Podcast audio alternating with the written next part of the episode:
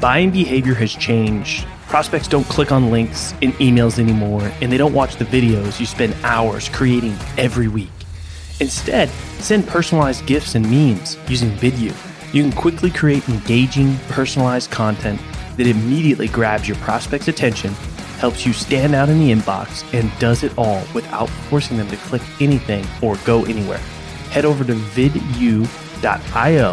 slash salescast to sign up for free and spend less time getting your messages across and more time selling.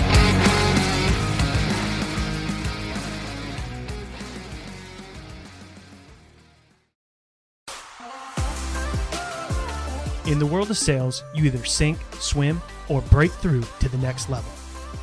My name's Colin Mitchell, and this is Sales Transformation, a new kind of sales show designed to bring you through the epic, life changing moments of elite sellers so you can experience your own sales transformation.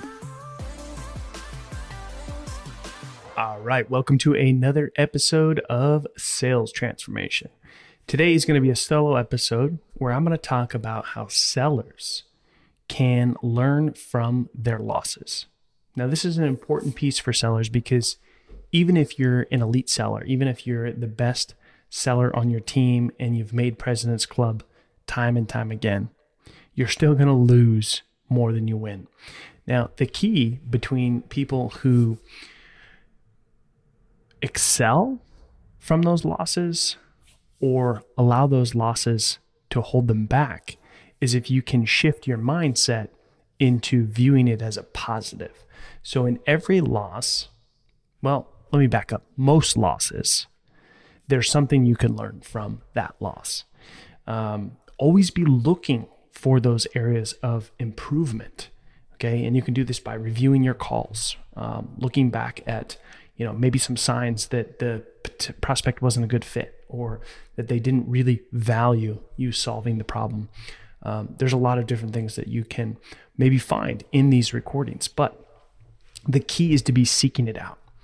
And then another thing that you can do is in the deals that you do lose, go back to those prospects and ask them for feedback and ask them for honest, candid feedback. And not as some sneaky sales tactic to get them back into your pipeline, but genuinely to just see what you can learn better. And that might look like something like, hey, Mr. Prospect or Mrs. Prospect, um, seems like we didn't earn your trust. And I just would like to know if there's anything that we could have done better. And just see what they say. Sometimes it may also take a few times of following up to get that feedback because sometimes giving, uh, for, for some people, it, they get uncomfortable giving that type of feedback or telling people what they don't want to hear, or they may think that you're going to try to trick them into, you know, continuing them in the, down the sales process, or uh, for whatever reason. So you may have to give them a call, you may have to send them an email a few times, and just make it a really low pressure ask, like, "Hey, no pressure. Totally understand that we were not a good fit. Would just, you know, love to learn if there was something that I personally could have done better, or why you maybe you know decided to go go another direction. And a lot of times you're going to lose deals to them just doing nothing, um, or in some cases, in some cases you will actually learn something in those feed in those uh, from that feedback that uh, opens the deal back up for uh, potential to move forward. But again, that is not the main reason why you're asking for this feedback. You're just looking. You're always seeking opportunities to get better. Review your calls uh, seek out that feedback. And here's a big thing don't take it personal, but make it personal. And what I mean by that is it has nothing to do with you as a seller or as a person or you not being good enough. You know, that's not why you lose deals. You lose deals for many reasons beyond your control. And sometimes there's things that you could have done better. Okay. But the key is not to take it personal, but make it personal. Make it personal uh, to the regard that you actually look at it as a way to get better, to improve.